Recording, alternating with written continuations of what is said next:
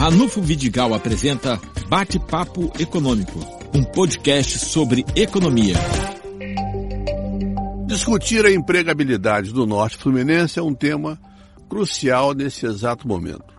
Estamos hoje recebendo o professor José Alves, que é economista, é membro da UENF, servidor público da UENF, professor universitário e mestre em planejamento de cidades pela Universidade Cândido Mendes, onde fez um extenso trabalho sobre o Fundecam.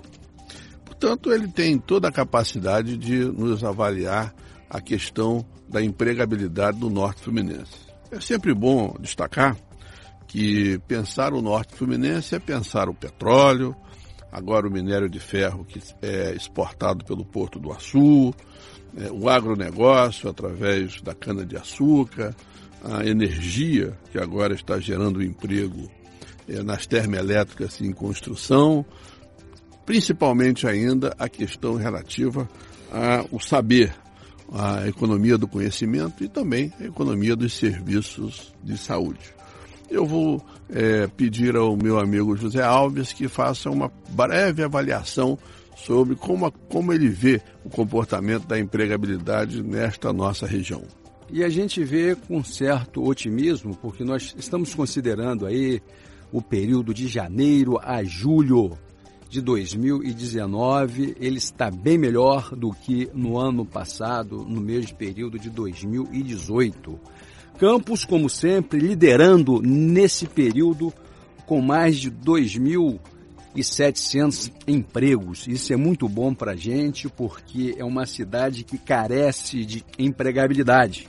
E, obviamente, que a âncora, a alavanca dessa empregabilidade de Campos está relacionado ao setor sucro alcooleiro. Em segundo lugar, vem São João da Barra, né? a nossa terra, uma terra relevante e que tem lá um grande investimento, onde São João da Barra gerou de janeiro a julho de 2019 quase 2.500 empregos, uma coisa importantíssima e é um setor aí, essa quantidade de, de, de emprego, ela está sendo alavancada na construção civil, porque nós sabemos que as obras é, relativas ao investimento do Porto do Açu estão aquecidas. Em terceiro lugar, Ranulfo, vem Macaé, é, onde nós temos a indústria do petróleo, né? Segundo Mauro Osório, a indústria do petróleo só está em Macaé.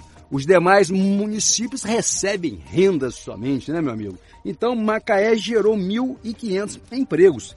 São João da Barra gerou 2.500 empregos, mais do que Macaé de janeiro a julho de 2019. Agora, pensando o final do ano, a gente tem, em primeiro lugar, o fim da safra agrícola que deve desempregar. É, mas, ao mesmo tempo, a gente tem as datas é, pré-natalinas e a data natalina em dezembro. É, é, sempre bom a gente também fazer uma análise e fazer uma tentativa de antecipação de que fenômenos podem influenciar positivamente e negativamente o final do ano. Dá uma palhinha sobre isso também. A tendência agora será a indústria sucro-alcooleira começar a desempregar. Inclusive, no mês de julho de 2019, a cidade de Campos fechou negativa em quase cerca de 600 empregos. É, uma, é um número significativo em se tratando né, de demissões, de empregos a menos, é porque vai chegando aí a proximidade do final do ano, né? É, a, a, gente sabe que a indústria suco alcooleira que tem essa força, né, é que dinamiza a economia de campos, ela vai reduzindo o seu fôlego, o seu fôlego. Mas a gente sabe que vem aí a folha do 13 terceiro salário, o comércio aí esperando ansiosamente esse recurso.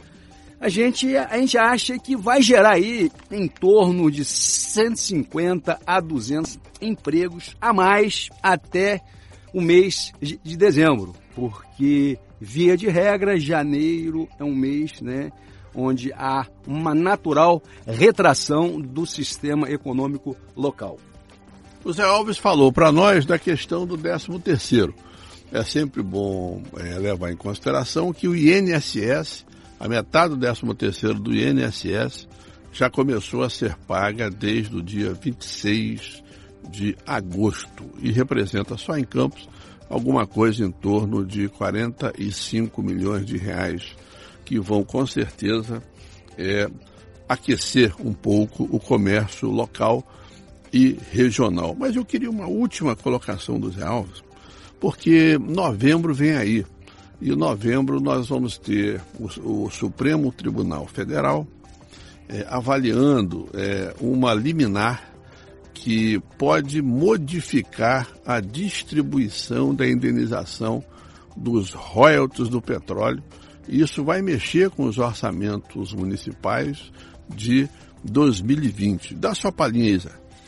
É, realmente essa variável futura no cenário aí, ela é bastante ameaçadora, sobretudo numa região que vive de rendas como Campos dos Goitacazes e São João da Barra, porque Macaé ele se mantém com a indústria do petróleo.